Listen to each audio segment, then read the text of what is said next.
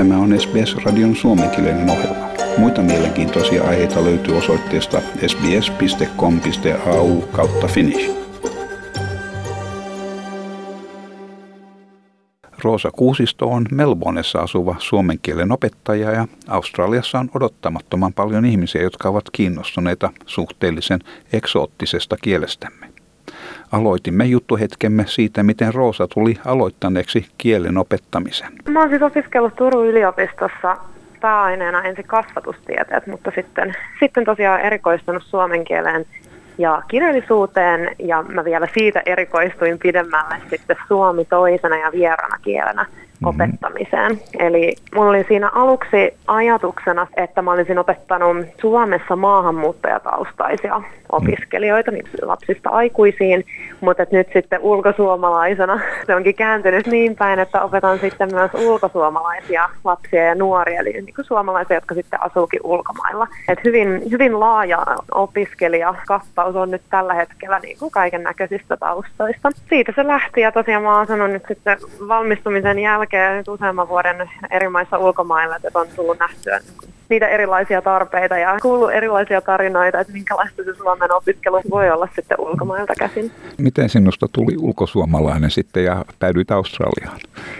Joo, tota, um, mä asuin Aus- Australiaa ennen hetken aikaa Lähi-idässä ja sitä ennen sitten taas Ruotsissa. Mä olin siellä Tukholman äh, suomalaisessa koulussa opettajana. Ja tota, Australia itse asiassa oli siis mun maailmanympärysmatkan yksi pysäkki, johon sitten jäin juuri ennen koronaa. Pysähdyin hetkeksi, mutta totta kai siihen en olisi niin. jäänyt, jollei olisi ollut sitten vähän muitakin tämmöisiä tuttuja henkilökohtaisia syitä, jonka varmaan moni Australian suomalainen tunnistaa. Että, Joo. että en sitten jatkanut sitä matkaa niin. ainakaan vielä. No se kuulostaa aika iloiselta, niin varmaan viihdyt täällä. Kyllä, olen siis Melbournein lockdownista sulkutilasta huolimatta niin hyvin viihtynyt ja kyllä siihen on vaikuttanut nimenomaan ihmiset ympärillä ja, niin. ja sitten yhteisö täällä. No näistä kielistä sitten, niin miten suhtaudut siihen, että mitä pitää opettaa? Joo, se on hirveän hyvä kysymys ja tota, mä oon tullut nyt opettajana sellaiseen lopputulemaan, että mä heitänkin sen pallon aina opiskelijoille. Koska mulla on siis sekä yksityisopetusta että noita pienryhmäkursseja, niin ne on kaikki lähtee niin kuin siitä lähtökohdasta, että opiskelijat päättävät ensinnäkin, mistä he ovat kiinnostuneita, mistä aiheista, hmm. mitä he haluavat oppia, mutta toisaalta myös, että mitä heidän pitää oppia. Eli teen aina siis, oli kyseessä yksityistunnit tai ryhmäopiskelu, niin mä teen aina sellaisen tavallaan tarvekartoituksen ja tämmöisen niin kuin oppimissuunnitelman yes. opiskelijoiden kanssa yhdessä. Niin, se perustuu siihen, mitä ne haluaa tehdä ja mitä ne katsoo tärkeäksi. Joo, kyllä, no. koska se on ehkä se suomen kielen se vaikein kohta on nimenomaan se motivaatio. Ei ehkä alussa, se riippuu tietenkin vähän tapauksesta, että onko opiskelijan tavallaan, onko se painostettu se, hmm. se tota, opiskelutilanne vai, vai miten siihen on lähetty, mutta tota, aika usein tulee jossain kohtaa se, se motivaatio kysymykseksi, jollei alussa, niin sitten jossain kohti matkaa. Eli siihen mun mielestä paras ratkaisu on nimenomaan se, että opiskelija sitten itse ottaa tavallaan ohjat käsiinsä ja mitä mä haluan tällä kielellä tehdä. Mä oon todennut sen, että se ei johda mihinkään, että jos opettaja sitten sanelee kaiken, että no niin tässä on sulle oppikirja ja tätä seuraat nyt orjallisesti ja nämä asiat me mm. opitaan, koska ne ei välttämättä ole sitten yhtään just niitä sanoja, mitä, mitä mm. se opiskelija elämässään tarvitsee. Niin, no monet näistä varmaan niin haluaa tietää semmoisia yksinkertaisia asioita, että mitä ostetaan hampurilainen Helsingissä ja semmoista. Joo, nyt kun tosiaan ollut tämä sulkutila pitkään täällä Melbourneissakin, niin mä en ole edes itse asiassa siitäkään vielä lähtenyt liikkeelle, että miten asioidaan siellä Suomessa, kun tiedän toki, että he eivät sinne ole päässyt vielä tässä kohtaa.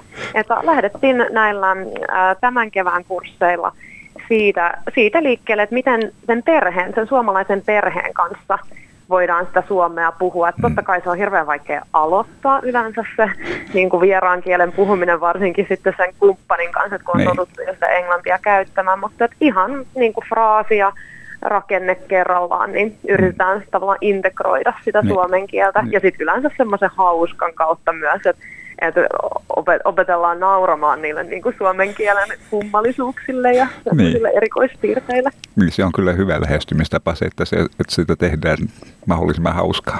Joo, kyllä se hausseihin varsinkin toimii. Olen aika tottunut myös siihen, että lähdetään semmoisen tosi positiivisen kautta ja ehkä Joo. vähän tämmöisten niin kuin pilkesilmäkulmasta niin, tavalla liikkeelle. Hmm. Ja nämä oppilaat, niin ne on varmaan suurin osa semmoisia, joilla on suomalainen tyttö- tai poikaystävä. Suurin osa joo, siis aikuisopiskelijoista. Niin. Et toki, sitten, toki sitten lapset ja nuoret, niin se on, se on mulla sitten erilainen asiakaskunta tai opiskelijakunta. Niin. Että he on sitten näitä tota, kaksikielisiä monet tai voi olla kolmikielisiä ja tota, perhe puhuu niin. sitten kumpaakin kieltä siellä kotona. Ja niin. suomi on joko sitten vahvempi tai, tai sitten se kakkoskieli. Opetat sä myös siellä Melbourne Suomi-koulussa sitten? Joo, itse asiassa opetan jo. Eli siellä mulla on sitten, sitten näitä lasten ja nuorten ryhmiä, mutta niin. sitten myös yksityisesti. Niin. Kyllä mä oon niin täällä nähnyt, että useimmilla vanhemmilla niin on kauhea homma. Vaikka olisi sellainen perhe, että on molemmat vanhemmat suomenkielisiä, niin, niin kyllä se on se lasten opettaminen puhumaan suomeen, niin se on kovan työn takana. Ja, ja ne, niin kuin, ne on okei siihen asti, kun menee kouluun ja sitten se tulee mahdottomaksi. Niin, niin tämä on, tää on tosi vaikea kysymys, siis tämä nimenomaan kaksikielisten perheiden Joo. näiden lasten, lasten tota, kouluttaminen Joo. siihen kaksikielisyyteen ja siinä huomaa sen, että miten paljon se kieli-identiteetti, että et yleensä kaikki kysymykset ja ongelmat liittyy siihen kieli-identiteettiin, että jos se toisen kielen opiskelu on semmoista pakkopullaa tai niin kuin, että no tätä nyt tätä suomen kieltä tässä opiskellaan ja luetaan vakavanhasta Väinämöisestä, koska tämä on nyt sitten jonkun tiedätkö, iso iso äidin perimää, että se ei ja. ehkä tuu siihen niin kuin lapsen arkeen ei. niin paljon tai jotenkin niin, kuin niin, niin sille helposti lähestyttäväksi, että ei. sen takia mä oon yrittänyt ottaa mahdollisimman opiskelijalähtöisen, oli kyseessä lapsi, nuori, aikuinen, sillä ei ole mitään väliä, mutta mahdollisimman opiskelijalähtöisen lähestymistavan ja että nimenomaan lähdetään kartoittamaan ensin sitä, että missä olisi mahdollista sitä kieltä käyttää. Aloitetaan niistä tilanteista. Onko sulla paljon oppilaita? Onko siitä niin kova viline? No kyllä aika hyvä tuhina käyn. Varsinkin nämä, nämä Family Finnish perhesuomea kurssit niin on, on saanut kyllä todella hyvin tuulta alle, että ilmeisesti kun sitä kysyntää oli, että hyvinhän tämä on tällainen äh, pieni, pieni jos sanoisi niin kuin markkina, mutta hyvin on kyllä kysytty. Ja varsinkin nyt tietenkin etäopiskelu on myös yleistynyt ja ihmiset on siihen tottunut, niin ehkä on ollut helpompi lähestyä niin kuin tämmöisiä kielikursseja, että ei tarvitse matkustaa jonnekin ja se ei ole ehkä niin iso juttu kuin sitten, että avaa vaan tietokoneen ja, ja siinä sitten opiskelee muiden kanssa. Että kyllä on ollut, siis mulla on Mulla on toki siis paljon muualtakin noita opiskelijoita tähän ympäri, ympäri maailmaa ja pidän sitten myös isoja verkkokurssiryhmiä. Niin.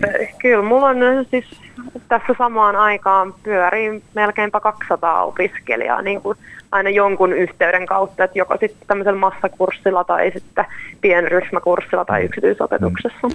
Niin sen mä oon nähnyt täällä Sidnissä, että suomen kielen kurssia rajoittaa oikeastaan ainoastaan opettajien saanti. Joo, kyllä siis sieltä Sydneystä nimenomaan tulikin mulle muutamia kyselyitä, että kaivattaisiin suomen, suomen kielen opettajaa.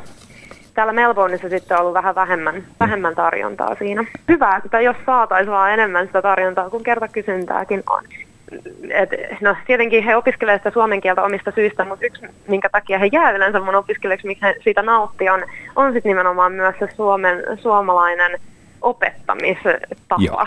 Tavallaan just se, että on mahdollisimman käytännönläheistä, tämmöistä hands-on äm, oppimista ja sitten, että, että opiskelija on oikeasti tavallaan itsellään sitä valtaa päättää, mitä, mitä opiskelee ja miten, että saa tehdä omalla, omalla tyylillä ja se on ihan ok. Mm. Ja, ja ne, jotka on kiinnostuneita sun kursseista, niin ilmeisesti se on se Facebookin sen paras tapa löytää sinut.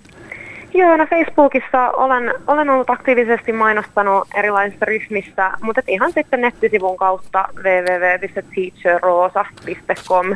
Siinä on hassu tämä kaksi R peräkkäin, muistaa. Ja kahdella olla tietenkin kirjoitetaan. Nettisivulta löytyy aina päivitetyt tiedot ja mulla on nyt juuri marraskuun alussa alkaa, alkaa seuraava kierros näitä perhesuomea kursseja. Sitten on aina yksityis, yksityisopetusta myös tarjolla. Kiitoksia tästä juttuhetkestä. Kiitos paljon. Tämä oli tosi mukava, mukava jutella.